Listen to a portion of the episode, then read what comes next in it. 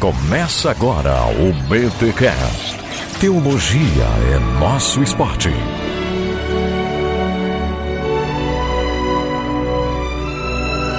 Muito bem, muito bem, muito bem. Começa mais um BT Cash de número 251. Eu sou o Rodrigo Bibo e eu queria ter uns amigos para sentar e discutir literatura. Talvez não poesia, mas outras coisas. Eu sou Rogério Moreira Júnior e hoje o time Lewis e o time Tolkien dão as mãos e jogam junto. Ou bebem junto, né? Quem sabe? É, pode ser também. Eu acho que eles iam preferir beber do que jogar. Bom, pois bem, eu sou o César Machado, do Tolkien Talk, e vim aqui dizer que para Tolkien a mitologia é língua e a língua é mitologia. Olha, é... o cara já chegou uma entrada chutando baldes. Pessoal, estamos aqui num episódio muito legal. Calma, ainda não é uma biografia sobre Tolkien como a gente prometeu anos atrás, mas vai ter biografia de Tolkien aqui sim, e a gente trouxe um cara que manja, manja de Tolkien, gosta do Lewis e a gente vai falar da amizade desses dois camaradas. Porque quando a gente fala do Lewis, a gente sempre fala dessa amizade com o Tolkien, mas vamos um pouquinho além, só de dizer que eles eram amigos. Vamos aprofundar um pouquinho esta amizade. E a gente trouxe o César. César, bem-vindo aqui no Bibotalk, cara. Muito obrigado, Bibo, Rogério. É um prazer, né? Eu acompanhei o trabalho de vocês, vi como o trabalho é bem feito e acho que só, só é coerente com a nossa proposta lá no canal do YouTube. Tô muito feliz e espero agregar ao seu, ao seu público aí, trazer coisa bacana para eles. Depois dos recados paroquiais, você fala um pouquinho então aí do Tolkien Talk. Mas antes, os recados do condado. Vamos lá. You've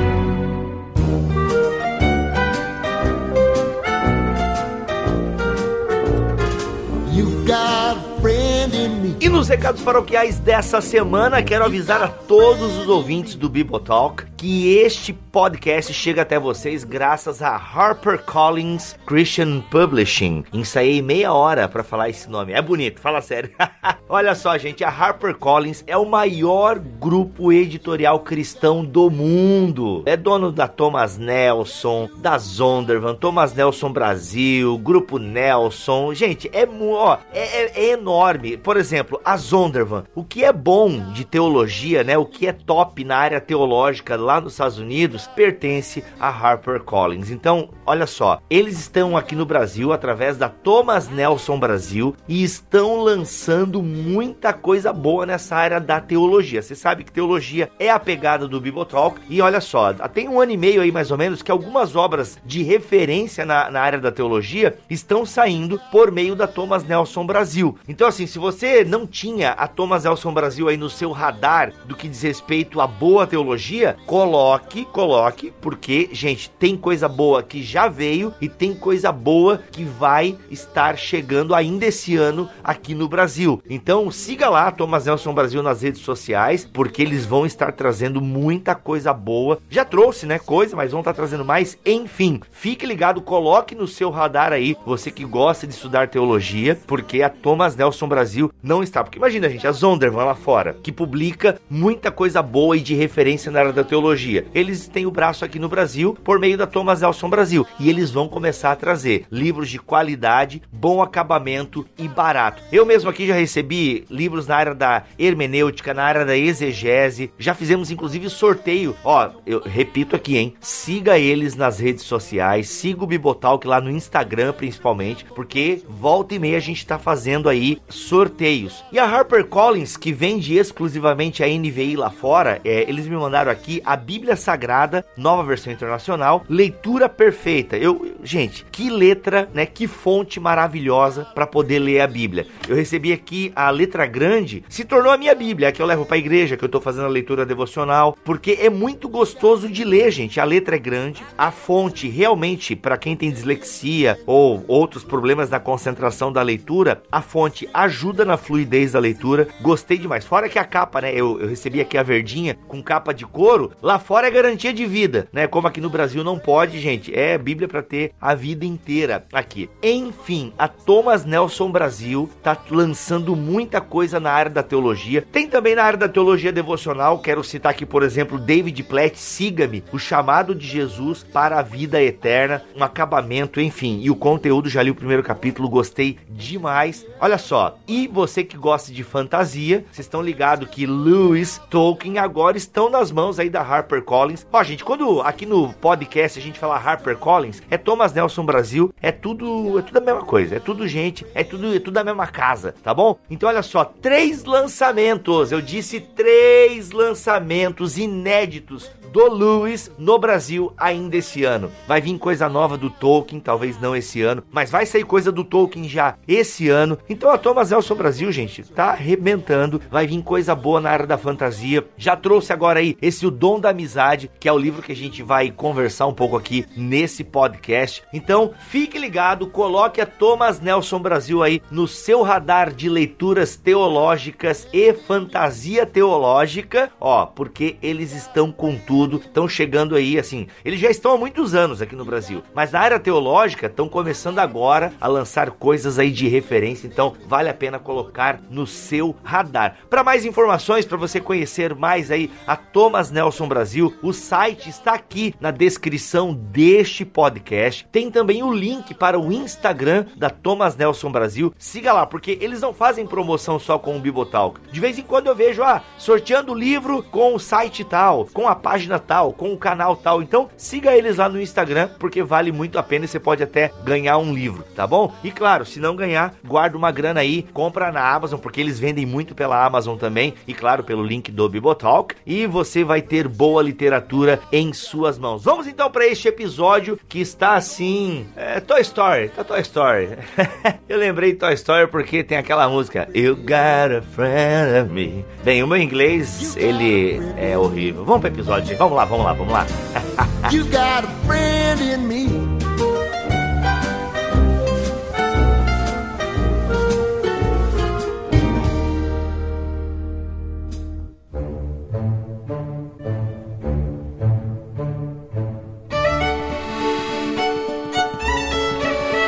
Pessoal, como eu disse na abertura, a gente quer falar um pouquinho da amizade, né, do Lewis e do Tolkien. O Lewis é muito difundido na cultura evangélica, nós lemos os seus livros cristãos, né, Cristianismo Puro e Simples está aí como um grande clássico da literatura cristã. Todo mundo fala, ah, você deve ler Cristianismo Puro e Simples, aquela coisa toda. E a gente fala, ah, inclusive, o Lewis é amigo do Tolkien, o Tolkien é amigo do Lewis, aquela coisa toda. E a gente quer aprofundar um pouco essa amizade. E a gente trouxe aqui o César Machado do Tolkien Talk. César, fala um pouquinho do que você faz aí junto com o seu amigo na internet, o canal no YouTube e tal. Bom, o Tolkien Talk ele nasceu de uma lacuna que a gente observou. O Sérgio Ramos já era administrador de um site expressivo sobre o Tolkien aqui no Brasil. E acontece que quando a gente tinha, eu era moderador no grupo de Facebook, e como a gente tinha discussões imensas até tentar se extinguir determinado assunto dentro da mitologia do do Tolkien, por isso que eu iniciei a minha frase com mitologia, né? Porque o Tolkien tem muitas obras, mas a principal de, delas é realmente a relativa à Terra-média, que é uma grande mitologia de mais de 20 mil anos, né? Em linha cronológica. É, uma, é um absurdo. E quando você fazia um. Às vezes fazia um, um post e ia distribuindo as informações, as citações, daqui três semanas aparecia alguém e você não tinha como repetir toda aquela complexidade da resposta. Aí a gente falou, poxa, então vamos fazer uma resposta boa e deixá-la disponível? Acontece que quando a gente fez o canal do YouTube era para isso, para não ter que repetir e todo mundo que precisasse de uma resposta recebesse ela com a mesma qualidade. E aí a gente começou a fazer de um assunto, dois, três, e agora a gente tá com 310 vídeos aí ao longo dos, desses dois anos, né? Caraca, ah, velho. Então é, é uma produção maciça, são três vídeos semana, é, alguns conteúdos bem de estudo intenso, profundo e outros um pouco uma conotação mais pop, mais leve, ligada a, filmes e adaptações. Mas o, o escopo do, do Twitter é isso: é oferecer respostas com começo, meio e fim e que tentassem, tentassem, nem, nem sempre é possível, sanar determinado assunto, né? Então você vai pegar ali e vai falar de, um, de, uma flor que tem dentro da mitologia, porque a, a flora é muito rica na mitologia do Tolkien. Então a gente faz, uma, faz um vídeo só sobre a flor. E acredite, dá para falar 40 minutos sobre a flor e às vezes ainda falta algumas devagarzinho. Então a ideia é essa e aí a gente tá, tá tendo um crescimento bacana, é, linear, homogêneo e a gente tá tendo uma ótima aceitação. Estamos bem felizes com o trabalho e vamos continuar tocando barquinho. Tocar o No Barquinho é outro podcast aqui da, dos nossos amigos. Ô César, no caso, se o pessoal digitar lá Tolkien Talk no YouTube, já acha vocês. Eu acho que se digitar Tolkien, a gente já é o primeiro, viu? Oh, olha aí, cara. É verdade. Sabe que o Sérgio é careca, não é? Ele é, ele é carecão? Isso. Eu sou o topetudo barbudo. É, isso. Porque uma vez eu, eu procurei alguma coisa sobre Tolkien e, cara, realmente, eu vi um careca falando sobre Tolkien e tal. Bem produzido e tal, com citações. Achei bem legal. Parabéns, cara, pelo trabalho.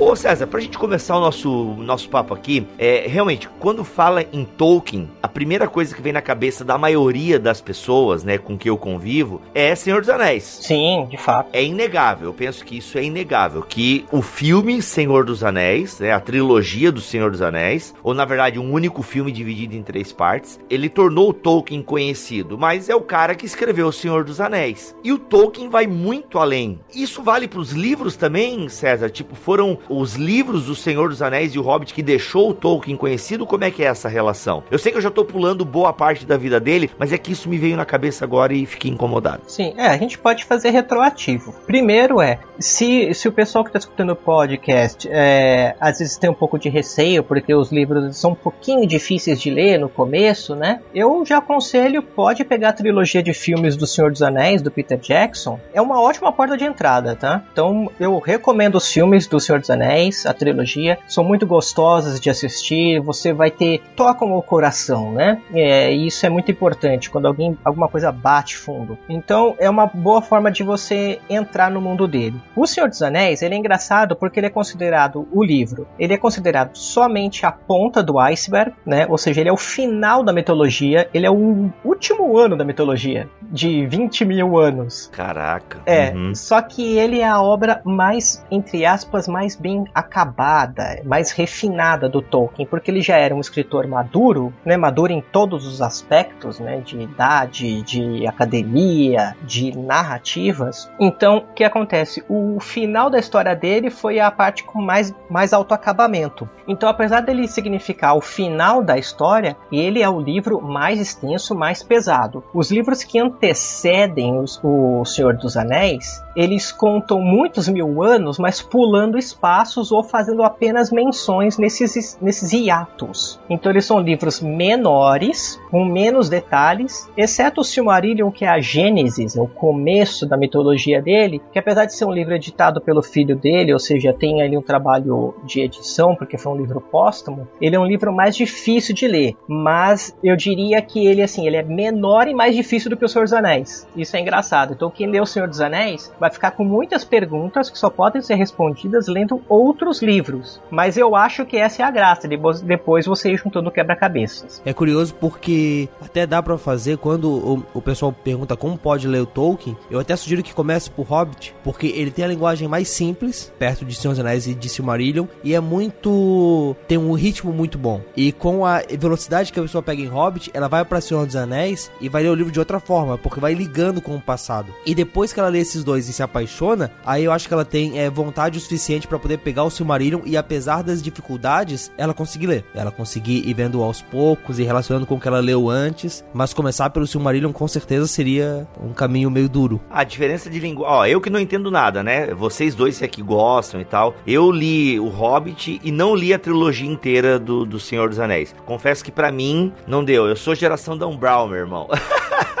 Tipo assim, o, o, Tolkien é detalhista com a flor, né? Uma página para descrever uma mesa. Mano, eu tenho dificuldades com esse tipo de literatura. Reconheço o valor, entende? E tipo, só que não é o meu, o meu tipo de, de Não é a minha pegada. Mas igual o Hobbit, eu percebo que o Hobbit ele tem uma diferença muito grande, né? Do Hobbit para o Senhor dos sim, Anéis, sim. assim. Em termos de descrição, de profundidade, de construção de personagem. No Hobbit eu percebo que é tudo muito, tipo... É, é realmente... É, tem a, a cadência ali é, é, o ritmo é bem acelerado e tal, pá, pá, pá, pá, e tanto que o livro é, é, é, é pequeno. E no Senhor dos Anéis, o que, que causou isso? Por que, que no Senhor dos Anéis o Tolkien resolveu, tipo, não, agora, irmão, vocês vão ver o negócio aqui? É, a história editorial do Tolkien, ela é, ela é muito engraçada, assim, é, eu, eu falo que o Bilbo, né, não o Bibo. Não eu, não eu, não. Apesar de ter o pé peludo também, tá, pessoal? Fica um dado inútil aí pra, pra gravação.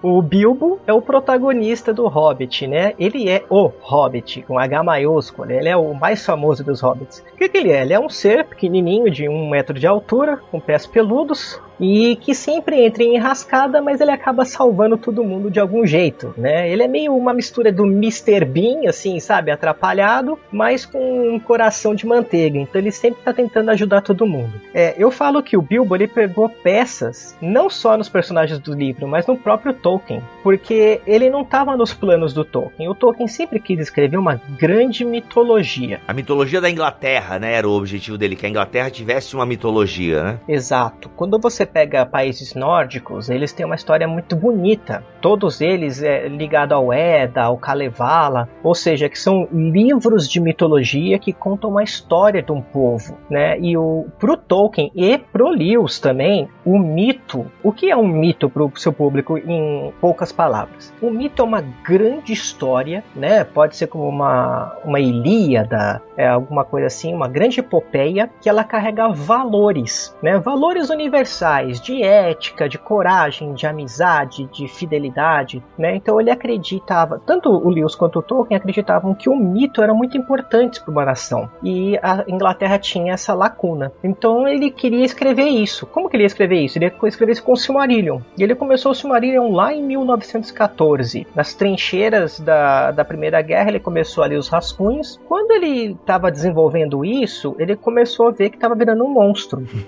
é, para variar. No meio do caminho, é, ele tinha os filhos e os filhos queriam histórias. A gente tem que sempre colocar o homem no seu tempo, né? Então, o que, que nós tínhamos ali? Mal tinha uma transmissão de rádio. Então, as pessoas conversavam, acredite, elas faziam o que a gente está fazendo hoje, né? não tinha Wi-Fi, não tinha nada. Então, o pessoal conversava, lia, cantava, né? Declamava poesia, decorava trecho de livros. E aí as crianças dele gostavam de história. E ele começou a, a contar a história do Bilbo, né? E só que o Bilbo, como o Tolkien estava escrevendo o Silmarillion, ele carregou uma série de ecos do Silmarillion, despretensiosamente. Uma vez ele ele comentou assim com o filho: "Por que a porta do Bilbo azul?" Aí ele fala: "Pai, a porta é verde. O senhor falou ontem que a porta era verde." Aí ele falou: vou ter que começar a escrever, porque a criançada tá me dando olé já. E isso é muito importante pro link que eu vou fazer da importância de Nárnia, da literatura infantil barra infanto-juvenil. Isso é muito importante porque eu, eu tenho uma, uma, visão muito, muito positivista quanto a Nárnia. No conjunto da obra, ele começou a, a jogar isso no manuscrito. E tinha uma senhora que estava doente na época e ela tinha que ficar horas no hospital. Ele entregou o manuscrito para ela, para ela se divertir um pouco. Ela gostou muito e mostrou para a sobrinha. A sobrinha fazia parte de uma editora, levou para a editora e os caras falaram: a gente quer publicar isso daqui. Então, o Bilbo ele foi de mão em mão até cair no editor, sem a mínima pretensão, carregando uma série de ecos do Silmarillion. Só que ele não era para fazer parte da mitologia. Quando chegou lá e o Hobbit foi publicado e foi um sucesso, o editor falou o seguinte: Você tem outro livro? O Tolkien levou o Silmarillion. Aí ele falou: Não, isso aqui tá muito denso. Eu quero mais hobbits. Ah, pode crer. Aí o cara falou, aí o Tolkien falou, mas o que, que eu vou fazer agora? Aí ele fez o seguinte, ele falou, então eu vou dar sequência das questões do Bilbo pro final. E agora eu vou ter que dar um jeito de amarrar todas essas incongruências, finalizar a história e depois eu volto pro começo. Então ele começou pelo meio, foi pro fim e depois fez o começo.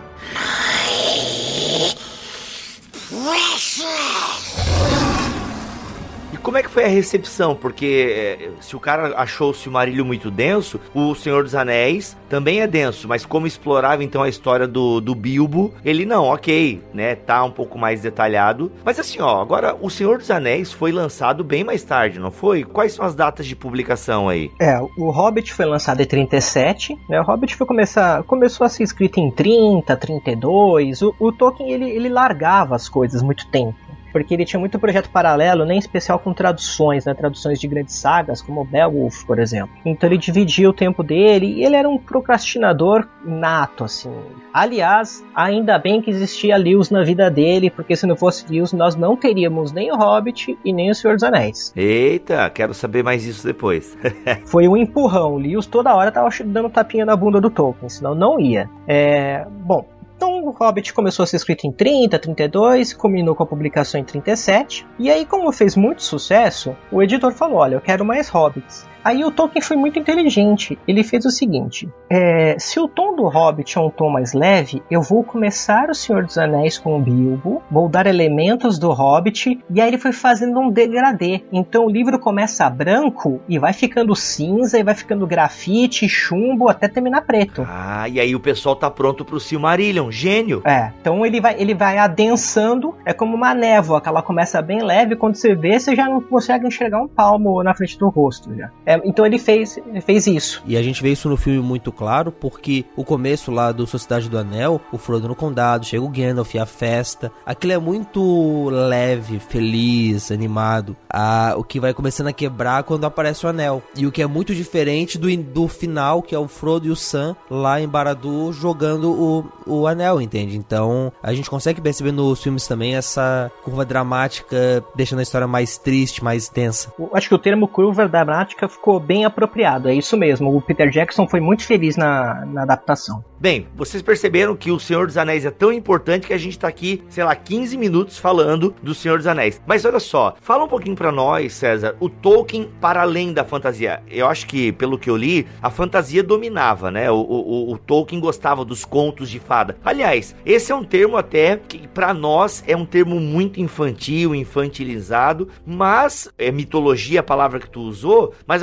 pessoas falam da obra do Tolkien como um conto de fadas mais elaborado, né? Tu concorda com essa expressão? Acha que não? É muito interessante você ter citado nisso, até acho que o seu público vai gostar disso. O Tolkien, ele tinha uma certa ojeriza à Disney, por exemplo. Sim. É, acho que a única coisa que ele não gostaria na vida é que alguma coisa dele caísse na Disney, como o universo Marvel e Star Wars caíram, por exemplo. Cara. Né? É, não sei.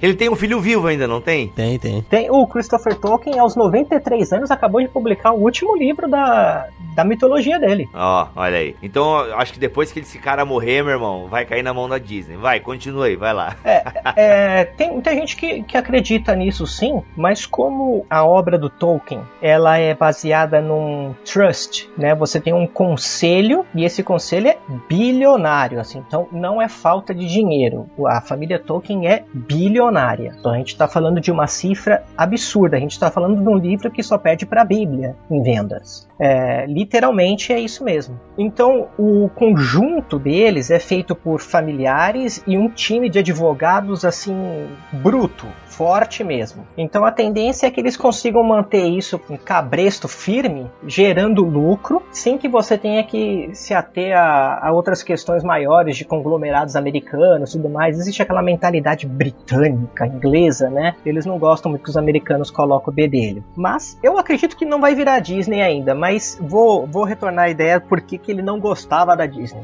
Muita gente, quando fala contos de fada, pensa na Sininho, aquela fadinha com os, os brilhinhos pequenininhos, pequenininhos, seres diminutos, né? E isso é uma estigmatização, ou seja, a Disney ela criou esse modelo e vendeu e as pessoas têm uma, uma visão que fada é isso. E isso deturpa tudo que o Tolkien acredita em fadas, porque o mundo da fada, né, o fairy, o termo original em inglês, ele é um mundo perigoso, ele é um mundo de aventuras, é um mundo fantástico, de coisas lindas, maravilhosas, elas criam aquele maravilhamento né? O Lewis também gostava desse termo, porque esse termo é o que vai passar aqueles valores e tudo mais que eles gostam no mito. Mas ele é um mundo muito perigoso, então assim, tem criaturas más, tem criaturas que te enganam, e o mundo das fadas é feito disso isso de criaturas poderosas, magicamente poderosas, que inclusive podem ser malignas, não aquela coisa cheia de frufru. E ele acha que o mundo das fadas é um tipo de escapismo, mas um, um escapismo bom, um escapismo que vai te levar para além do que o mundo pode te oferecer. Na mente, você pode ir longe, criar coisas belas, criativas, não aquele escape do, entre aspas, do drogado, que ele busca aquilo para fugir da realidade e não enfrentar as questões do mundo. Isso era uma crítica ao Tolkien, né? Eu vi um vídeo no canal de vocês, um documentário, não lembro qual agora, que tinha um cara fazendo essa crítica. Ah, eu acho que o Tolkien é uma fuga da realidade, não sei o que. Tinha inclusive essa crítica ao trabalho dele. Tinha, era muito comum e o engraçado é que é justamente o contrário. O Tolkien acredita que quando você vê a demanda do Sam e do Frodo, você olha para sua vida e fala: eu também tenho a minha demanda, eu posso enfrentar é justamente o inverso. É algo do tipo continue, Deus proverá, né? Existe, existem muitos paralelos, né? Dentro do Silmarillion, por exemplo, nós temos um tipo de anjo que ele criou o povo dos anões. E o, existe um paralelo muito claro entre Abraão e Isaac. Então, por exemplo, o, só para fazer um, um adendo rápido, Deus no mundo da mitologia do Tolkien, ele, ele é o único que pode criar, ele é o único criador. Só que existe uma categoria de anjos que também tem um certo poder. Só que quando um deles foi fazer um povo, ele criou o povo dos anões, e aí Deus falou para ele: O anjo, que é o Aule, por que, que você fez isso? É, você não sabe que o, a questão de criar somente a, a mim concerne? Aí ele falou: Me desculpe, eu nunca quis fazer algum tipo de deboche, mas na verdade a minha criação era só uma homenagem, uma exaltação ao seu poder. Mas eu, eu quero me redimir. O que eu posso fazer? Eu posso destruir isso para me redimir? E aí o Deus do mundo deles fala assim: sim, destrua. A hora que ele levanta o, o martelo para destruir o povo dele, ele fala: Você viu que agora eles não são mais marionetes na sua, do seu pensamento, que agora eles têm vontade? Eu enxerguei no seu coração a verdade, que realmente não era um deboche, era uma vontade. E lembra muito a questão do, do Isaac: Deus proverá, e eles foram subindo o monte, Deus proverá. Então, assim, na verdade, existem muitos paralelos, eles são sutis e você vai fazendo esse tipo de leitura. Então, o Tolkien gostava muito disso, né? O que você lê nas obras dele vai ser sempre um trabalho não de escapismo da realidade, mas assim, de uma forma de você enxergar que existem formas de você tocar a sua vida e tirar coragem e ser um melhor amigo, ser um melhor companheiro, esse tipo de coisa. Então, o escapismo que ele fala é esse. Então, arrematei aí a diferença dos escapismos e aí na Disney é mais ou menos isso. Não é um mundo de frufru, é um mundo onde você pode viver aventuras, ter perigos como você tem, né, em qualquer situação, mas que ele deve ser respeitado como uma literatura adulta. Ele não entende que os contos de fada, até porque os contos de fada que a gente conhece hoje, Chapeuzinho Vermelho, não tem nada a ver com o original. Eles são bem agressivos, eles são pesados. É, antigamente, 1800 e pouco, quando você lia os Três Porquinhos, Chapeuzinho Vermelho, existia um nível de violência que para hoje não é adequado para nossa sociedade. Olha só. É, eles eram bem pesados pesados.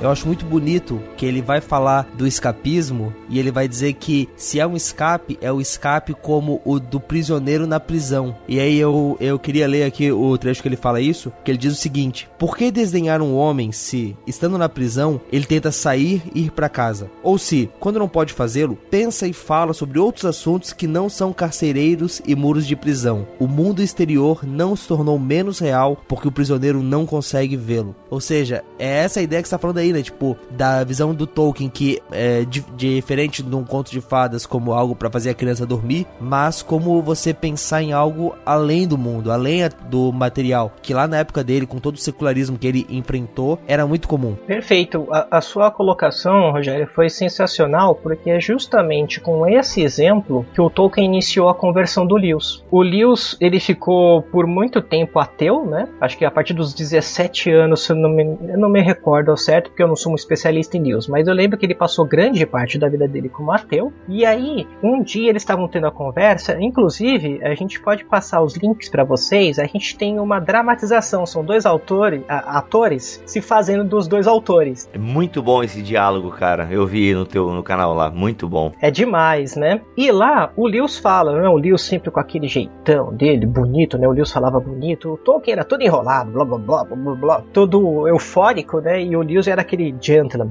E o Lewis fala o seguinte: eu não tenho como acreditar em mito. Um mito é uma grande mentira, só que bonita. Aí o, o, o Lewis argumenta, aí o Tolkien só escuta e fala o seguinte: Mas e se eu te dissesse que existe um mito que é verdade? Não existe nenhum mito mais conversado ao longo dos últimos dois mil anos que não seja o de Jesus. E ele é um fato histórico. Olha que lindo! Ele é um mito que se fez verdade. Ele é a palavra que ganhou forma. E aí o, o Lewis fica com aquilo na cabeça. E aquilo vai cozinhando, cozinhando até culminar com a conversão do Lewis. É justamente pela questão do prisão. É, e porque ele fala, ah, porque o mundo natural é essa prisão. E um carcereiro não quer que você saiba mais do que essas quatro paredes podem é, lhe mostrar, entendeu? É essa ideia de que o transcendente vai além das quatro paredes. É, eu achei isso muito legal.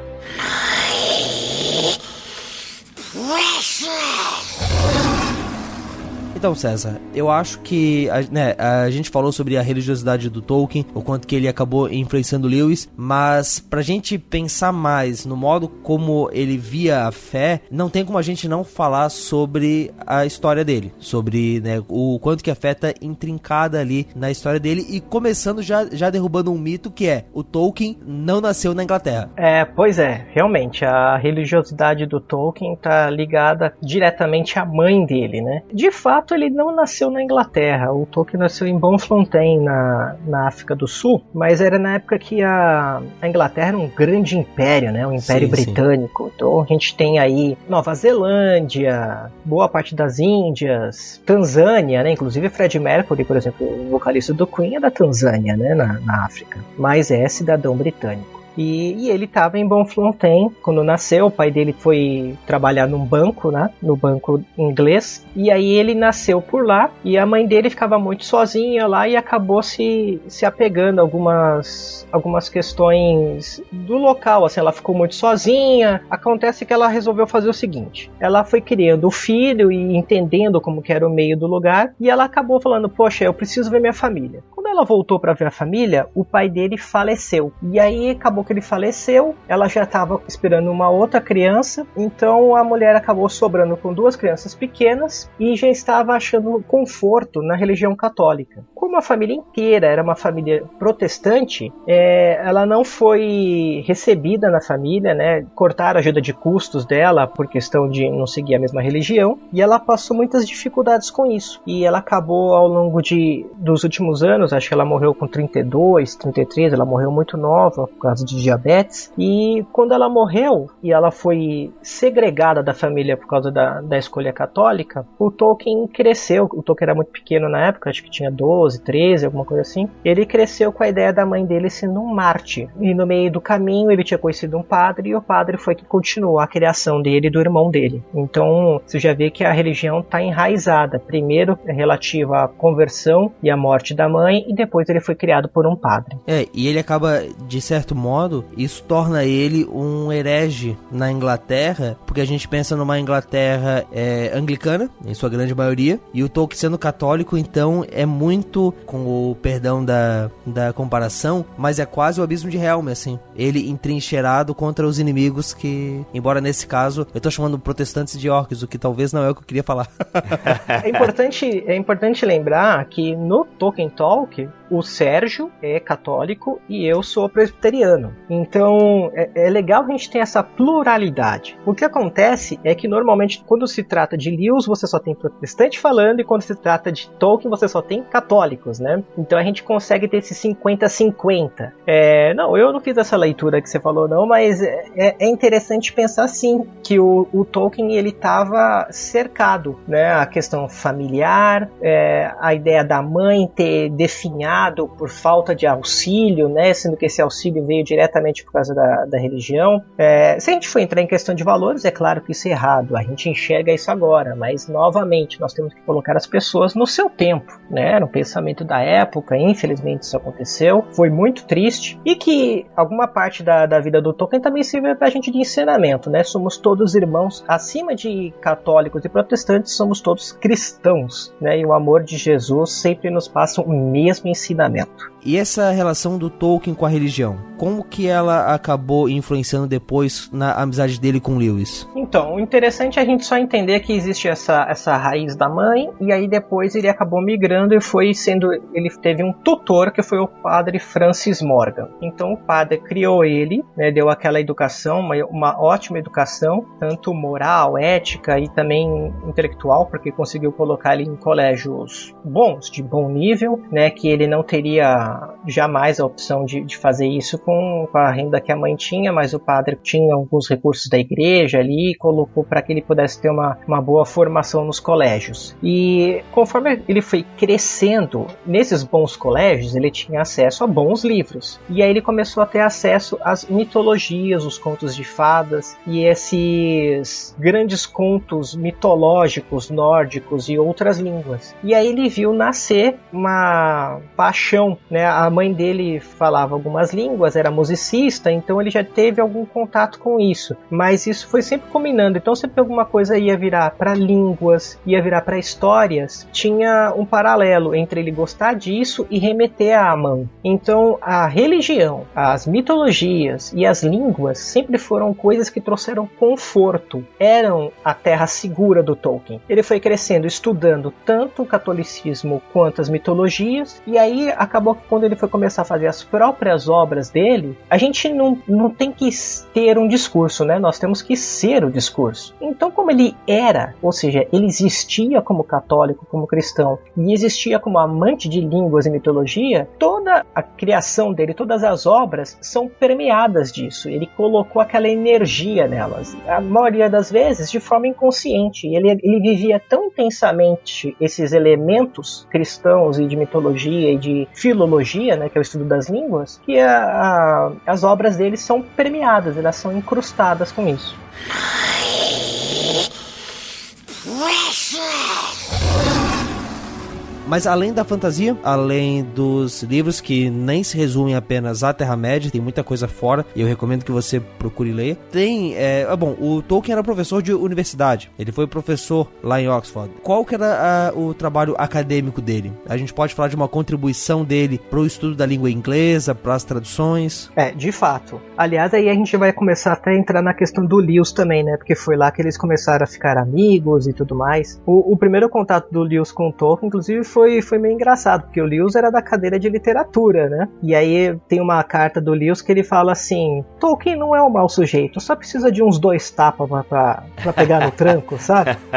É, isso, é. isso tá no Dom da Amizade, a gente vai falar desse livro ainda aqui, o lançamento incrível da HarperCollins Brasil, aqui, o primeiro livro sobre Tolkien da HarperCollins. E por quê? Porque aos olhos do Lewis, o Tolkien, que era um filólogo, ou seja, ele não estudava literatura em si, mas sim a raiz, a a origem das palavras, né, o significado delas. O Tolkien é como se fosse um dicionário e o Lewis é como se fosse a poesia que usava as palavras do dicionário, né? Então, como o Tolkien era muito efusivo, assim, muito forte na defesa da filologia, ele falava: "Então quer dizer que o cara tá querendo acabar com a literatura, é isso?" Ele falou: "Precisa de uns dois tapas para acordar para a vida, mas é um bom sujeito", né? Aquele jeito engraçado que os britânicos têm de falar um do outro. E aí o, o grande trabalho do Tolkien era basicamente de tradução do anglo-saxão, do inglês antigo, do inglês médio. O inglês que a gente conhece hoje é bem diferente do inglês antigo, do inglês médio. Né? Tem umas, uns fonemas, tem uma forma de escrita bem, bem peculiares. E um dos grandes trabalhos que o Tolkien fez foi participar da concepção do dicionário Oxford, que a gente conhece ainda hoje. Né? Ele pegou diversos verbetes ali do dicionário. A letra W, né? Exatamente. É. Letra W. Ele uhum. fez o Buse. É, ele pegou a letra W, era um esforço descomunal descomunal de intelectuais para se fazer esse dicionário, tanto que ele perdura hoje é, o, é a referência, né? É o maior dicionário da língua inglesa. Ele também fez algumas traduções de grandes mitologias, mas apesar dessas mitologias continuarem no, no âmbito da fantasia, o grande valor delas não está em ter passado uma fantasia para o inglês que as pessoas pudessem ler, mas sim ter conseguido entender como a língua antiga funcionava, como isso se passa para o verso, como que você faz a quebra fonética, porque todos esses versos eles têm uma sonoridade, uma musicalidade. Então o Tolkien se preocupava em fazer isso. Então o trabalho de tradução dele como filólogo era muito importante e dá o real valor das palavras. Hoje nós dizemos palavras que a gente não domina o poder delas. Por exemplo, poucas pessoas sabem o que quer dizer a palavra bizarro. Bizarro, se você ler no dicionário, quer dizer uma beleza exótica. Olha aí. É difícil alguém ser chamado, poxa, essa pessoa é bizarra. A pessoa acha que é um é uma palavra ruim. E não é, é uma beleza exótica. E alguém que tem uma beleza diferente, fora do ponto da, né, fora da curva. Então o Tolkien gostava muito da raiz da palavra. Né? E aí, com, com esse bate-papo, essa, essa troquinha de farpas leve entre o Tolkien e o Lewis, é que começa a grande história deles.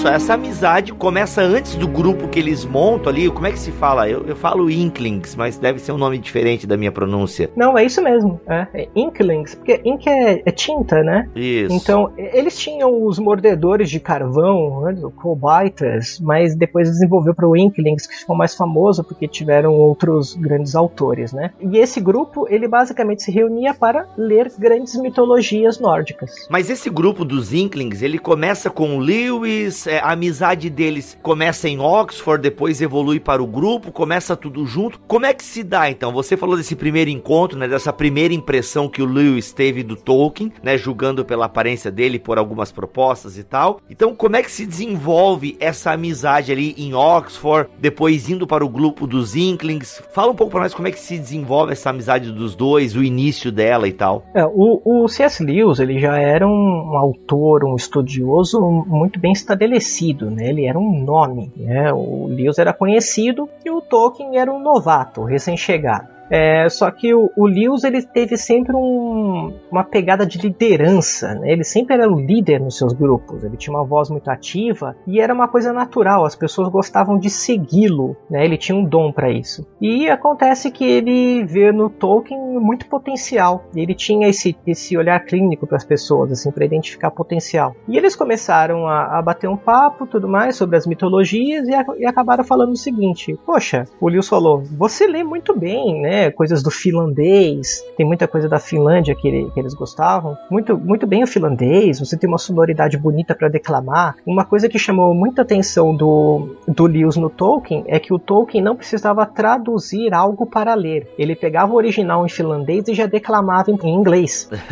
que da hora. Ignorante. Por quê? Porque cada um no seu quadrado. O Lewis era um amante da literatura, um filósofo. O Tolkien não, ele era um amante da palavra. Então ele falou: Nossa, seria fantástico ter o Tolkien no nosso grupo. Ele vai fazer tradução em tempo real, né? O Google Tradutor da época era o Tolkien, né? E aí eles começaram com isso, se reuniram ali no, no escritório, na, na Madeleine, na, na faculdade do, do Lewis, né? O Lewis tinha um, um escritório bem, bem confortável, fazia jus a, ao posto que ele tinha, né? E eles se reuniam ali, se não me engano, às terças-feiras, ficavam fumando na lareira, tomavam chá ali, alguma coisa, e fa faziam essas leituras das mitologias. Isso depois foi desenvolvendo, né? Começou como os mordedores de carvão, passou para os Inklings, foi crescendo o grupo da, da amizade e eles começaram depois a desenvolver isso para o pub. E aí que eles começaram a ir muito naquele pub, no Eagle and Child, né? Que é o Baby Bird, né? Porque Eagle é águia, Child criança, então eles chamavam de bebê e pássaro, né? Baby and Bird. E aí lá eles começaram e até hoje tem as placas com eles lá tomando cerveja e eles mudaram do chá para cerveja e da, das mitologias nórdicas para as próprias obras. Então, Nárnia foi lido lá, Senhor dos Anéis foi lido lá, obras do Charles Williams foram lidas lá, e foi assim que foi desenvolvendo. E o que, que tem de tão especial? A gente tem outros integrantes desse grupo, mas a gente acaba falando muito do Lewis e do Tolkien. É porque eles acabaram ficando mais famosos posteriormente. O que, que essa amizade é tão especial ao ponto da gente ter esse livro aí do Colin Dures, eu não sei como é que se fala o nome dele certo, é Colin Dures, eu falo.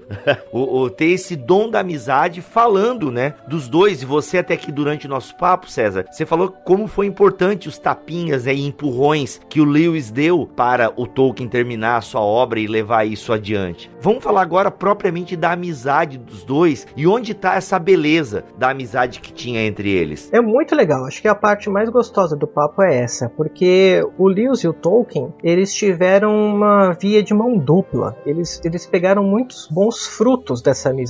Basicamente, o Lewis, como ele já era um nome estabelecido, quando ele viu os manuscritos do Hobbit e tudo mais, o Tolkien estava um pouco receoso. Ele era um professor acadêmico, lançando uma, um livro infantil, né? Podia ter alguma coisa ali. Ele já era traumatizado com toda aquela questão do catolicismo e tudo mais, ele já sofreu determinadas pressões. Então o Lewis falou assim: Olha, é muito bom, eu acho que o seu livro vai ser um sucesso, recomendo que você vá, que publique mesmo. E o Tolkien seguiu, fez algumas ilustrações, até tomou coragem para fazer ilustrações, que são as ilustrações que nós temos hoje, né? Muito bonitas, aliás. E quando fez o lançamento do Hobbit, olha que lindo, como o Lewis, assim, eu gosto do Lewis escritor, mas eu gosto ainda mais dele como pessoa. Eu sou apaixonado pela pessoa do Lewis. Quando saiu, o Lewis fez uma resenha na, num dos maiores jornais e revistas da época. Ele fez duas grandes resenhas, mas rasgando uma seda pro Hobbit. Mas ele pegou assim um carregamento, caminhão de seda e saiu rasgando. E isso era muito expressivo, porque era C.S. Lewis falando, né, de um desconhecido. O Lewis já era famoso por conta do que, César, nessa época? Já tinha Nárnia, já tinha outros escritos? O que que era tão importante assim? Não, Nárnia não existia ainda. Na, na verdade, eu acho que se bobear tinha um ou outro volume. Eu, eu realmente não, não sou não. um grande... Nárnia, ele é posterior à, à Segunda Guerra também. Porque Nárnia termina em 56, mas eu não lembro quanto tempo demorou para ser feito.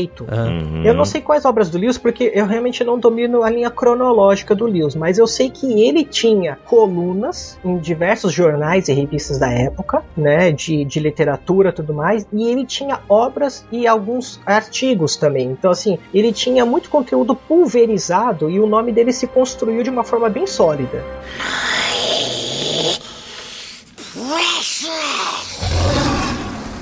Eu tô vendo aqui na cronologia, ele já tinha lançado o Pilgrim's Regress, que tá saindo no Brasil também, né? O Retorno do Peregrino, se não me engano. Sim, tá. Alguém lançou. E o Allegory of Love, que também já tem em português. Mas uma obra que é essa brincadeira ali com o Peregrino, né? E contando a, a conversão do Lewis. E a outra, uma obra bem acadêmica, que é o Alegoria do Amor. O estudo lá sobre o amor nos, nas histórias medievais e tudo mais. Mas realmente, ele era muito influente. Nisso sim. Sim. Ele ele. Sim. Tanto que anos depois a gente teria ele falando na, na BBC as palestras para os soldados que deram origem ao mero cristianismo. Mas essa influência que ele tinha realmente ela foi crucial para o pessoal olhar para o Hobbit com mais carinho. De fato. Porque o, o peso do nome dele assinando aquela resenha fez com que o, o mundo olhasse para aquele livro, no mínimo com respeito. É alguém importante falando. E o Tolkien, em momento nenhum, pediu isso. O, o Lewis fez por dois motivos. Primeiro, porque ele acreditava no potencial da obra, então foi genuíno, não foi só um merchan mesmo, né? Foi genuíno. E segundo, porque ele queria incentivar, porque ele achava que o Tolkien precisava dessa ajudinha. Era só colocar ele no caminho e ele, o Lewis se provou certo, né? Numa dessas resenhas, ele profetizou, inclusive, ele falou: Estamos vendo provavelmente o nascimento de um clássico.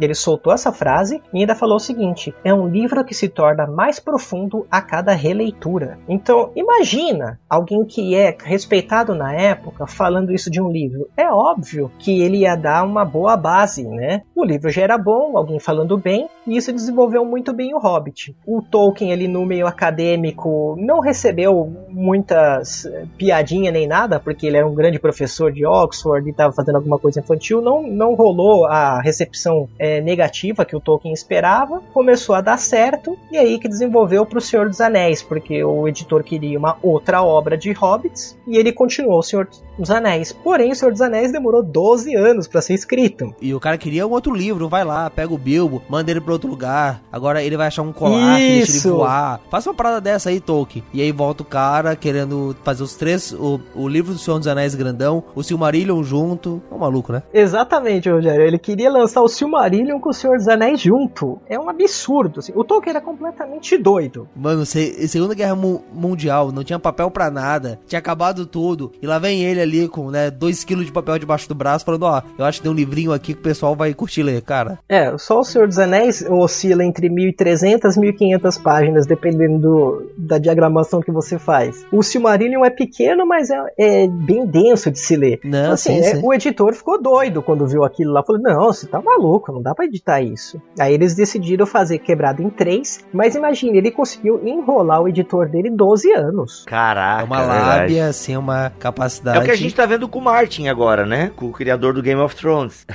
que inclusive não vai terminar, né? Vai morrer e não vai terminar. Não vai, essa... vai. O livro 7 vai ser lançado, vai ter uma página escrito. Assiste lá a, a série na TV que tu vai ver como é que termina. Isso, é, é bem isso, bem isso. Esse que é o sétimo livro. Mas eu, eu acho muito legal, César, quando ali na biografia, que aliás é uma biografia de uma amizade, uma coisa curiosa isso, né? Não é o, o Colin Dures não, não escreve uma biografia dos dois, ele escreve a biografia da história dos dois. E eu acho muito interessante como que ele aponta que se, é, se nós cristãos, protestantes, somos muito é, gratos ao Tolkien, além de tudo que ele fez, mas por ter ajudado a trazer o Lewis, sendo Lewis esse grande nome da popularização da teologia cristã no último século, por outro lado, os fãs de Tolkien têm que ser gratos a Lewis por ele ter sido realmente esse cara que incentivou o, o Tolkien não só é, a escrever o Hobbit, a fazer a crítica, mas a fazer o Senhor dos Anéis, né? O Lewis ele leu muitos dos textos do Senhor dos Anéis, o, o Tolkien ele lia lá nos Inklings quando que Bibo, eu não, não sei se você chegou a ler isso, mas chegou uma hora nos Inklings, essa reunião deles para ler os capítulos, que chegou um cara e falou assim: é o seguinte, ó, acabou com essa parada de Hobbit 2. Tô cansado de ouvir os, os, os capítulos do Tolkien. Enquanto eu estiver aqui, ninguém lê nada sobre isso. É o capítulo 5 lá? Acho que eu pincelei, passei o olho nessa. Sim, da sim. leitura inspecional. Ah, le, leitura dinâmica. Mas é, o Lewis sendo essa pessoa que, é, de certo modo, também tem uma, um tom de ser responsável no Senhor dos Anés. E se a gente pode falar de outros frutos dessa amizade, dá para falar da aposta, da, do desafio que eles se fizeram, que eu acho interessantíssimo, que é que levou a trilogia espacial do Lewis e a história de viagem do tempo no Tolkien, que nunca aconteceu, né? É, a história de viagem do tempo é assim, eles queriam escrever um tipo de ficção científica, entre aspas, né? E aí o Lewis falou assim, eles adoravam ficar escrevendo ele um do outro, e aí eles falaram, vamos fazer um sorteio? Quem tirar uma viagem no tempo, já faz uma história aí, e o outro vai ser quem tirar uma viagem no espaço. Acabou que isso gerou a trilogia do Lewis e a viagem no tempo do Tolkien tem ecos dentro do Silmarillion, na, na ilha de Númenor, né? Que é o, o capítulo A Calabeth, que é a queda de Númenor. É, então, assim, até as brincadeiras deles geraram capítulos importantes nas obras ou uma trilogia de livros. Então, assim, essa amizade, até de uma brincadeira, deu esse tipo de fruto. Tinha que ser. It's meant to be, como eles dizem em inglês, né? Tinha que ser. Ah, uma coisa importante, senão o pessoal da HarperCollins vai começar a dar bronca da gente. O nome do Colin, ele é meio afrancesado. É Durier. Colin Durier. Colin Durier, ok. É, ok, ok, que chiqueza. certo, certo. Quando você for pedir no, no Google e você for falar com o celular e perguntar o nome do livro ali, tem que falar o Durier, senão ele não vai achar o... Tem que fazer o biquinho, galera. Exatamente. O Durier. Ok, ok. Russia! E ainda dentro da trilogia, eu acho que ela também é representativa, se ela por um lado nasceu dessa aposta dos dois, para apontar para uma certa separação dos dois, que acabou acontecendo principalmente nos últimos anos da vida do, do Lewis, né, cara? Com a influência do Charles Williams ali e os dois acabando discordando em algumas coisas. Então, como que foi? Tudo que eles tinham de conversa, o Tolkien e o Lewis, gerava frutos, gerava outros livros, mas o Tolkien ele era muito difícil de lidar, ele, ele era era muito genioso. O que acontece é que o Tolkien tinha muitas críticas para com o Lewis, mas isso não fazia com que ele deixasse de amar menos o amigo. Eles tinham um, um grande carinho pelo outro. Mas é, a minha percepção é que o Lewis pedia muito menos ao Tolkien que se mudasse, entendeu? O Lewis me parecia muito mais aceitar o Tolkien do jeito que ele era e achar soluções para ajudá-lo. Por exemplo, o Lewis percebeu que o Tolkien procrastinava, enrolava e não ia, e aí o Lewis ia empurrando. Não, lê mais um pedaço. Lê aquilo de novo. Você fez mais coisa? Cadê? Eu não recebi. Lê de novo. Então, de fato, o Senhor dos Anéis só existe porque o Lewis empurrou. Senão, não existiria. O Hobbit até poderia existir, mas assim, é, essa força, esse ânimo que o Tolkien teve, né, essa, essa injeção de coragem foi muito importante o apoio inicial do, do Lewis. Depois estabelecido, o papel do, como autor, né, o papel do Lewis no Tolkien foi realmente empurrar para que ele terminasse a grande obra. E isso é dito na, no livro Cartas de J.R.R. Tolkien, que vai ser editado pela HarperCollins também, e provavelmente deve vir um livro aí que chama Inklings, também que é do mesmo autor do Cartas de J.R.R., que é o biógrafo. É, aliás, eu já vou até dar um panorama aqui que vai ser muito legal. A HarperCollins ela já tinha feito um trabalho muito bonito com as publicações do Lewis aqui no Brasil. Agora, com a compra de todos os direitos de todas as obras do Tolkien, ele vai fazer um trabalho paralelo com Lewis e esses trabalhos vão começar a se tramar, eles vão começar a ter intersecções. Isso é legal porque quem, quem começar a gostar agora do Tolkien ou do Lewis, e a gente vai abrir agora até um quadro do Lewis dentro do Tolkien Talk, então a gente vai ter uma playlist só de Lewis agora. Aliás, faço um convite aqui, se algum ouvinte aqui do Bible Talk quiser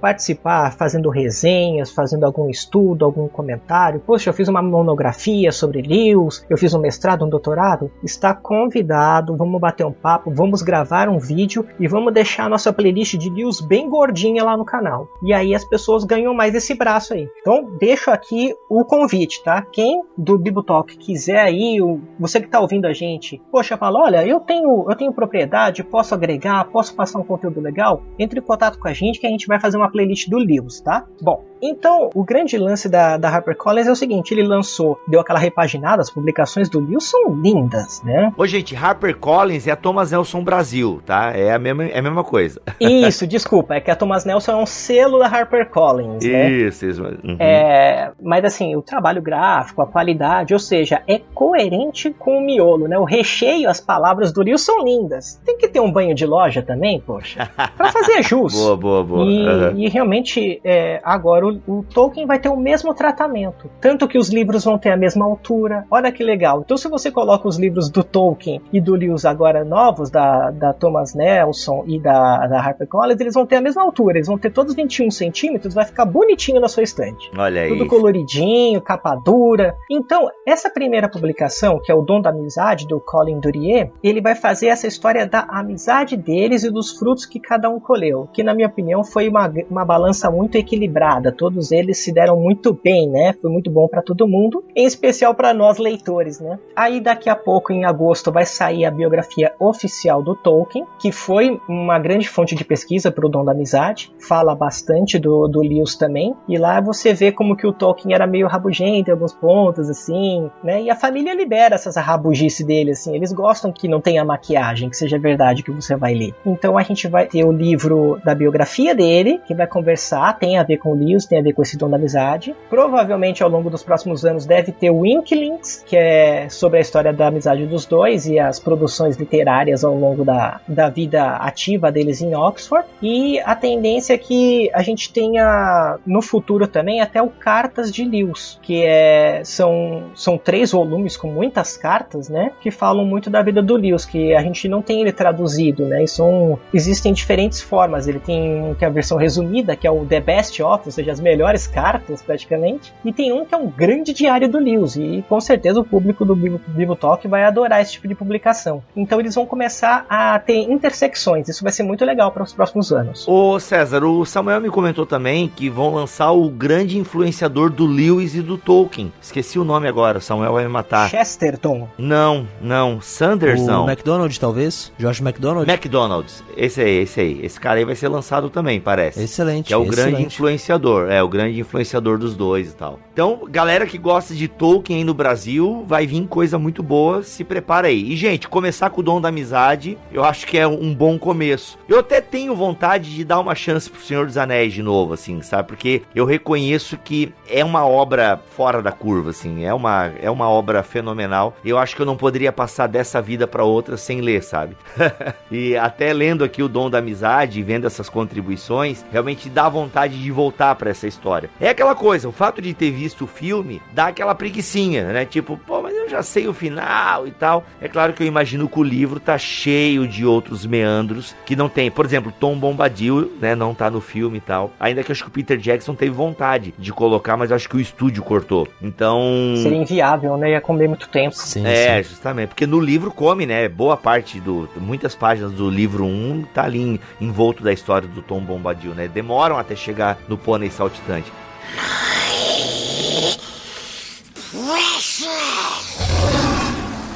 Antes da gente falar desse rompimento sutil que teve da amizade dos dois, só pra eu queria voltar um pouco na conversão ali do Lewis. A gente já pincelou ali no início do programa, mas César, só traz agora focando propriamente é, nessa é, é, de que maneira, né, o, o Lewis, o, o Tolkien ajuda na conversão do Lewis. Foi somente nessa nessa exposição da mitologia, do mito que se faz realidade em Jesus, ou tem algum outro ponto específico que foi bem fundamental para essa conversão do Lewis, em que o Tolkien participa diretamente? Olha, eu diria que o que culminou realmente foi esse diálogo, né? Esse diálogo pegou, como a gente fala, no contrapé do goleiro, né? Você não consegue pegar a bola de jeito nenhum e fica só olhando ela entrar pro gol. O Tolkien, ele foi muito feliz quando ele bateu num mito que é um fato histórico. Ele falou assim: me fale qual é o livro mais vendido. Qual é a história mais contada? Qual é o nome mais dito? Tudo cai para Jesus. E ele falou assim: por que, que você acha que as pessoas fazem isso? Porque isso carrega verdade, isso carrega algo que toca.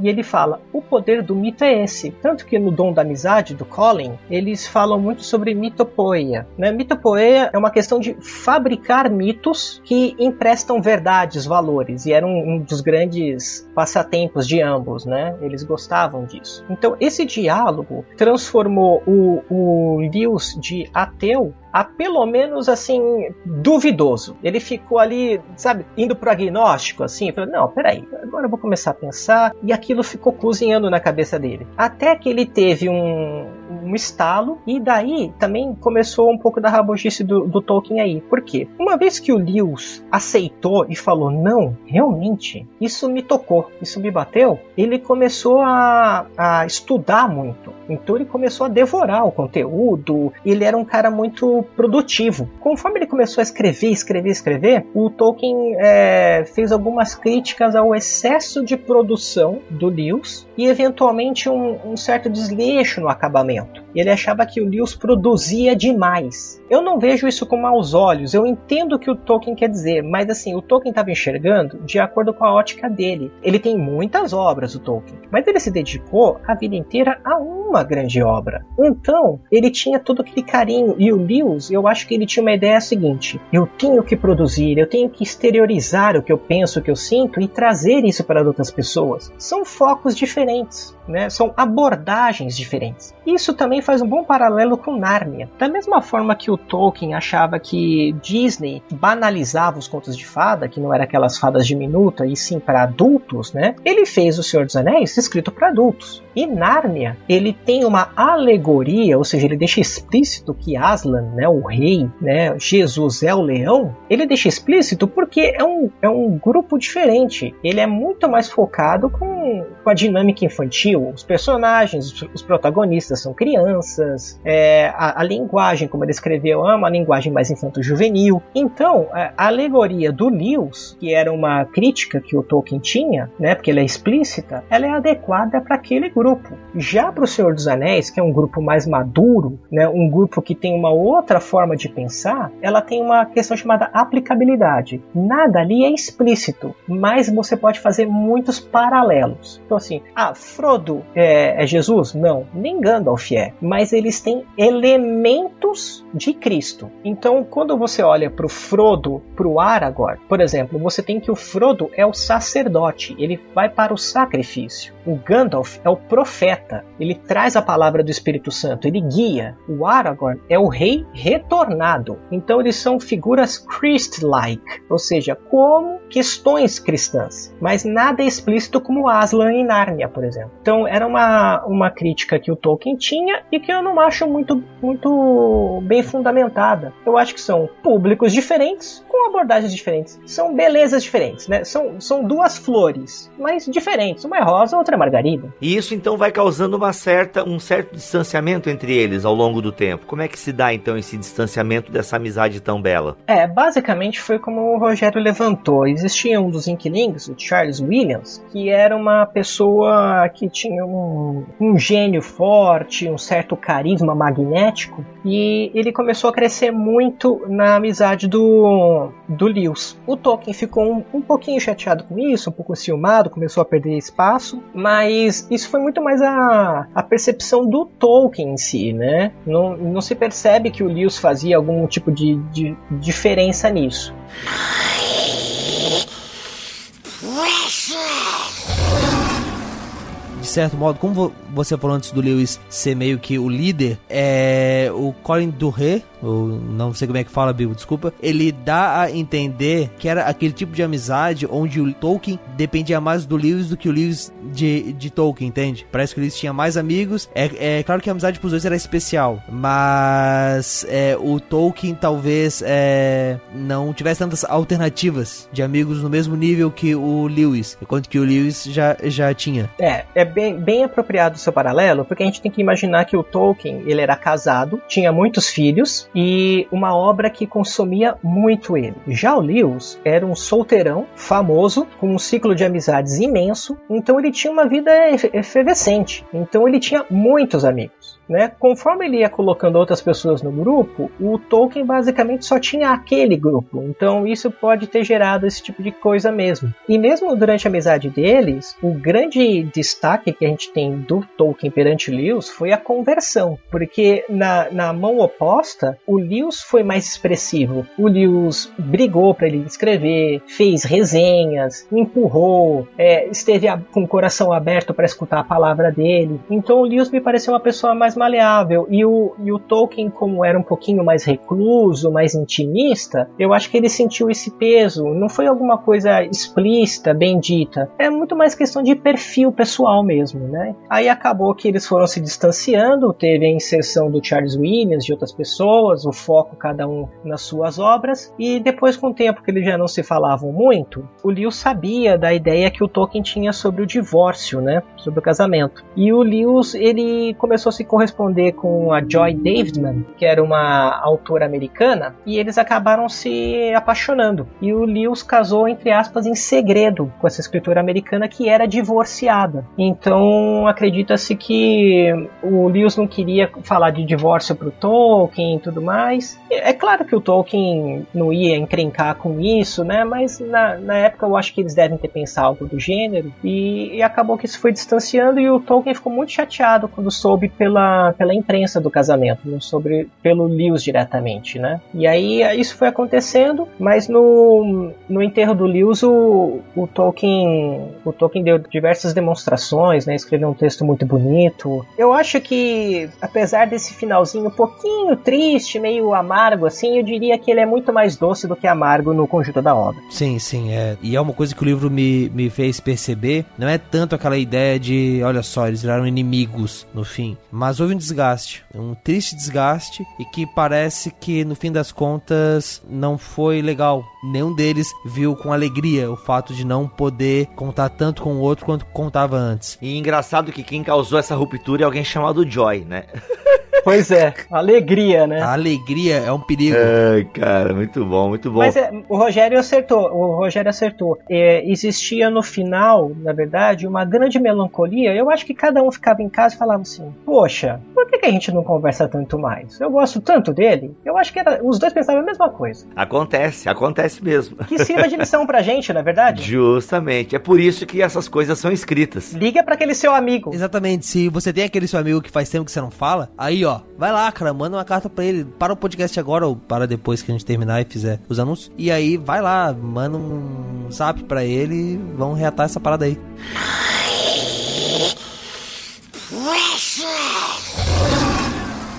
Eu até quero ler um trecho aqui que o Colin Durier traz é, de uma explicação que o Lewis fala sobre amizade, né? Em cada um de meus amigos há algo que somente um outro amigo pode extrair plenamente. Eu sozinho não sou grande o bastante para chamar o homem inteiro à atividade. Preciso de outras luzes além das minhas para mostrar todas as suas facetas. Agora que Charles morreu, nunca mais hei de ver a reação de Ronald a uma piada especificamente carolina. Ou seja, o, aqui no contexto, Duria explica que com isso o Lewis estava dizendo que essa é a beleza do grupo, né? Porque quando eu estou em grupo, tem coisas que somente o, o C vai despertar em D. Eu não consigo despertar aquilo no D, só o C consegue. Eu desperto coisas no A que o D não desperta. Então essa beleza que tem, né, na construção de um grupo de amigos, assim. É uma pena que o Tolkien talvez não soube lidar com isso e não teve esse entendimento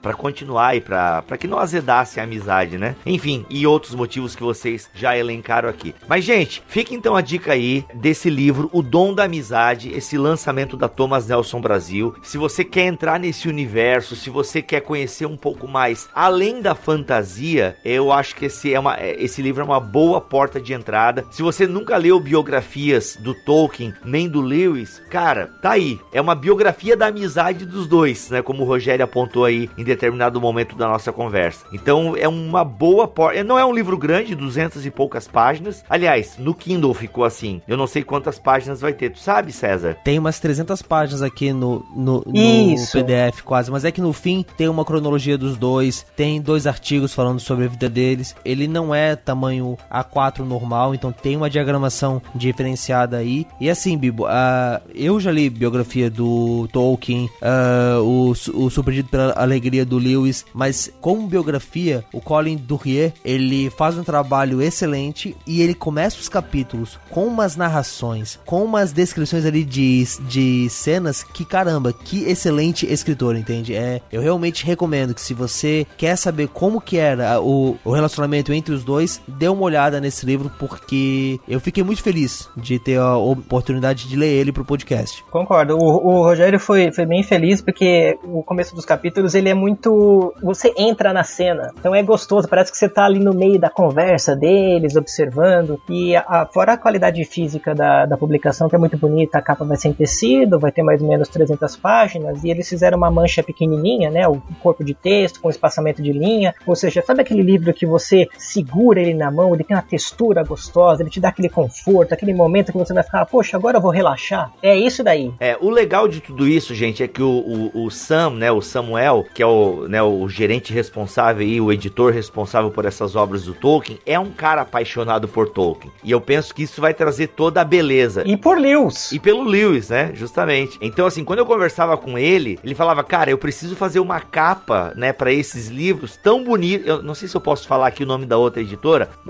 mas claro que eu posso, né? Tem a, a, a Dark Side lançou uma biografia do Tolkien, cara, que é uma, é uma é um livro maravilhoso também de se segurar. Tipo, o Samuel falou assim, cara, não pode ser menos que aquilo, sabe? Então, tipo, tem um cuidado, tem uma preocupação em querer trazer um material de qualidade. O que eu acho legal também na Thomas Nelson Brasil, é, já falei isso nos vídeos que, que fiz, mano, é acessível, né? O preço deles é um preço acessível. É um livro baita, bem acabado, a folhinha amarelinha, coisa linda e acessível, né? Um valor acessível. Ainda mais que eles têm parceria com a Amazon, maluco. Meu Deus, inclusive o link do livro está na descrição desse podcast. E aí eles fazem umas promoções aí, velho, que nossa, já é barato e ainda vem com promoções igual aqueles da Reforma, mano. Capa dura, folhinha amarela, saindo por 35 reais, né? 37,90. Não existe isso. Então, parabéns mesmo, Thomas Nelson Brasil. E agora, galera, fãs de Tolkien e Lewis, se segurem, façam economias, porque vai vir muita coisa. Com certeza, vai vir muita coisa, obras correlatas. E se você não leu o Tolkien ainda, eu espero que esse papo aqui possa instigar você, porque são. Eu sou muito fã dos dois. Eu costumo dizer assim: eu gosto muito de ler o que o Lewis escrevia e falava e como ele era como pessoa, e isso me instiga a ler as obras dele. E eu falaria a mesma coisa. Se você também gostou do papo aqui, que te instigue a ler o Tolkien também, porque são, são obras que vão se complementar, tanto em valores que você pode levar para sua vida, quanto em diversão para você passar o tempo.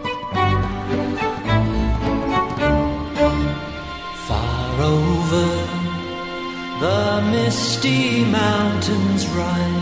Então é isso, gente. Espero que esse podcast tenha dado esse gostinho, né, para você poder se aprofundar na história desses grandes homens. Tolkien, né, o movimento evangélico precisa descobrir o Tolkien, né, essa, essa teologia por trás das suas obras é muito legal. E livros como esse de biografias, né, ansioso por essa biografia oficial aí, né, a, a maior biografia do Tolkien que vai sair. Eu acho até que sai esse ano, né, César? Não sei o que tu comentou. Sai na Bienal agora em agosto. Olha em agosto. Então, ansioso porque, gente, ler biografias biografias de pessoas notáveis sempre são uma grande inspiração. E é legal que, como o César mesmo disse, a família não pode falar os defeitos também, porque a gente aprende até com o erro dos outros. Então isso é muito legal, ansioso. Valeu, Thomas Nelson Brasil, por estar trazendo isso aqui para nós com tanta qualidade. Vamos ficando por aqui. Ah, lembrando, César, faz mais uma vez aí o jabá do seu canal para a galera acessar e aprender mais. Vamos lá, pessoal. Quem quiser é só entrar no YouTube e digitar Tolkien Talk. T-A-L-K. É igual o Bibo Talk aqui. Isso. Isso. E aí a gente tá lá, sou eu, o César Machado e o meu amigo Sérgio Ramos. A gente fala tanto dos livros, dos filmes, de adaptações, fazemos estudos, né? Vamos agora ter também um, um braço do canal que vai ter o Lewis. E espero que vocês abram aí a, a, a mente pra gente não entender somente o Lewis como protestante ou o Tolkien como católico, mas ambos como grandes cristãos e que tem um ótimo conteúdo para passar pra gente, muitos valores, muita alegria nas suas páginas.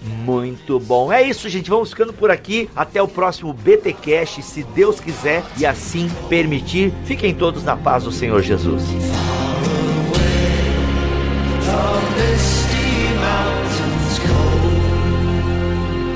Se não se retratar, irá para a Inquisição. Eu recebi uma carta. Você renega o que escreveu? Você vai se retratar ou não?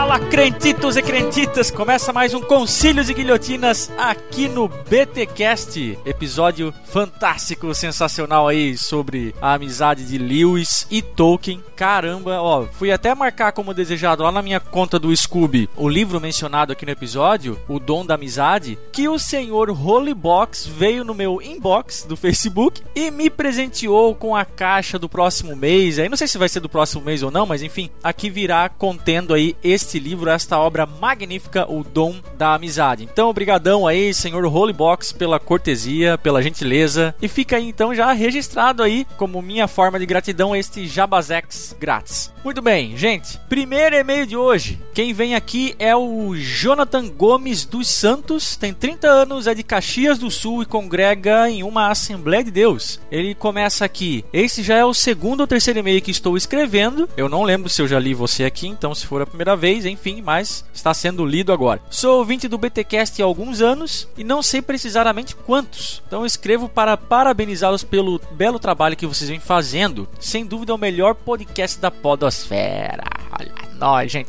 Continuem firmes, pois o que fazem só tem servido de bênção para todos. Tenho certeza disso. Eu mesmo me tornei um cristão melhor depois que passei a ouvi-los, e como estudante de teologia, me sinto mais motivado aos estudos depois de cada episódio. Que o Senhor continue a abençoar a todos. Um forte abraço a todos os integrantes da família Bibotalk. E o próximo e-mail aqui é do Maxwell Batista Silva. Fala galera do Bibotalk, que a paz do nosso Senhor Jesus esteja com todos vocês. Meu nome é Maxwell, sou da cidade de Uberlândia, Minas Gerais, e membro da Igreja de Deus no Brasil. Gostaria de parabenizá-los pelo excelente trabalho que vocês vêm realizando para a glória do nosso Senhor, com a propagação do ensino teológico de qualidade e prático e com a pegada muito nerd, muito top.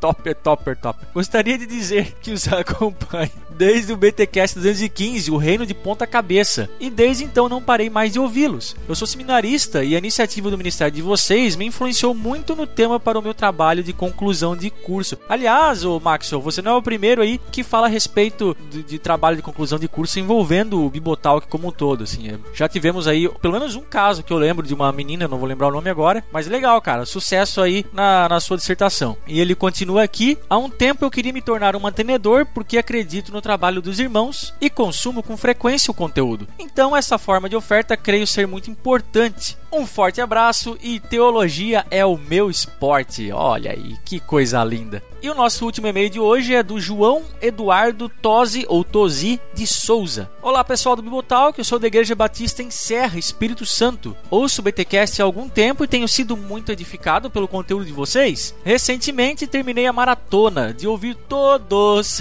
todos os episódios, desde o primeiro. E só tenho a agradecer por todo esse conhecimento compartilhado gratuitamente na internet de forma tão descontraída. Nem sei como ainda estou vivo depois de tantas hemorragias nasais. Ouvir todas essas horas de conteúdo contribuiu muito para o meu crescimento espiritual. Consegui entender melhor o que acredito e ser mais tolerante com quem pensa diferente. Posso dizer hoje que, graças a vocês, teologia também se tornou o meu esporte, mesmo que informalmente. Que Deus continue abençoando esse ministério, dando força e os meios necessários para que esse podcast alcance cada vez mais ouvintes. É um privilégio poder acompanhar reflexões tão honestas sobre a palavra de Deus. E, se apropriando das palavras do meu BTcaster preferido, só posso terminar dizendo que o BTcast é sensacional. Olha a preferência pelo melhorança. Um abraço a todos. E aí ele termina aqui ainda dizendo que se tornou mantenedor também. Olha aí, pessoal. O grupo de mantenedores do Bibotal que aos pouquinhos vai crescendo e vai possibilitando que esse ministério continue aí rendendo frutos e permanecendo por mais tempo aí para abençoar vocês com muito conteúdo de qualidade e excelência. Que legal, cara. Que legal, gente. Muito obrigado pela audiência de vocês. Obrigado por terem mandado seus e-mails. E lembrando que, além de vocês poderem escrever para nós, a sua voz gravadinha, bonitinha também pode aparecer aqui. Não sabe do que eu tô falando? Olha só o que o Eric, lá da Âncora, gravou pra gente.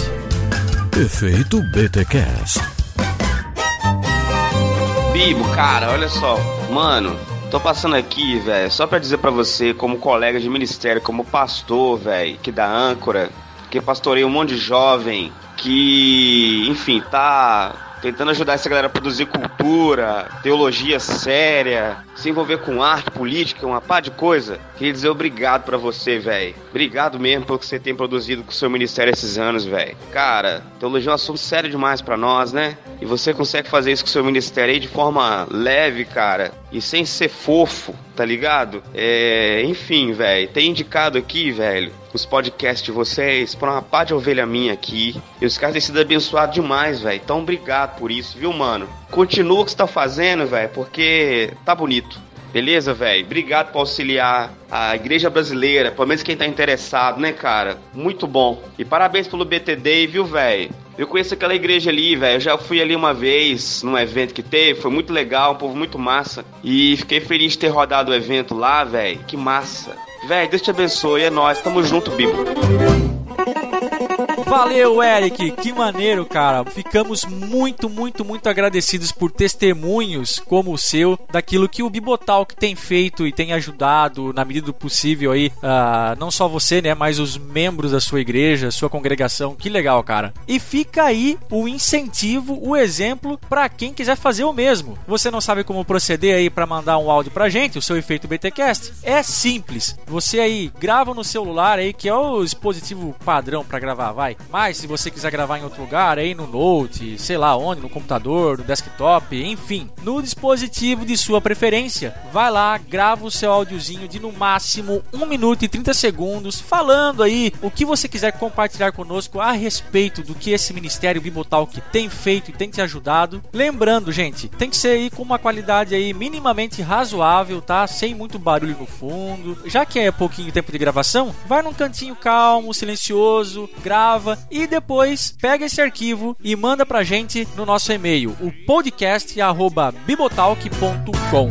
You've been por último, mas não menos importante, nós também estamos nas redes sociais: Facebook, Twitter, Telegram, Instagram. Lembrando sempre que o nosso Telegram é uma lista de distribuição, nós não nos comunicamos com ele, né? Digo, ficamos jogando aí conversa fora, resolvendo dúvidas teológicas, nada disso. É só para você receber as atualizações aí do Bibotalk, tá? Quem tem esse privilégio aí de ficar conversando com a gente, de ficar trocando ideias, é o pessoal dos mantenedores e esse sim tem uma sala no Telegram específica só para eles. Então fica aí um incentivo, olha aí. Se você quiser ser mantenedor, você tem alguns privilégios, tá bom? E claro, também tem as nossas contas pessoais, você pode achar aí nas internet da vida. Eu, Bibo, Alex, o Milho, todos nós aí nos Facebooks, Instagrams e Twitters da vida, beleza? Lembrando também que temos o nosso canal no YouTube, o www.youtube.com/bibotalkvlog. Muitos vídeos saindo por semana, o Bibo tá lá trabalhando a base de chicote para que vocês tenham um conteúdo fresquinho toda semana. Então vai lá, acessa o nosso canal, dá joinha, curta os nossos vídeos e principalmente faça inchar esse canal. Divulgue ele para que ele tenha aí mais e mais seguidores e as pessoas aí possam receber nas suas atualizações todo o conteúdo que a gente tem provido nele, beleza? Gente, então é isso que eu tinha para falar. Eu falei. Se Deus quiser e assim permitir, nós voltamos no próximo episódio. Valeu, crente. Um abraço. Este podcast foi editado por Mac Bibotalk Produções.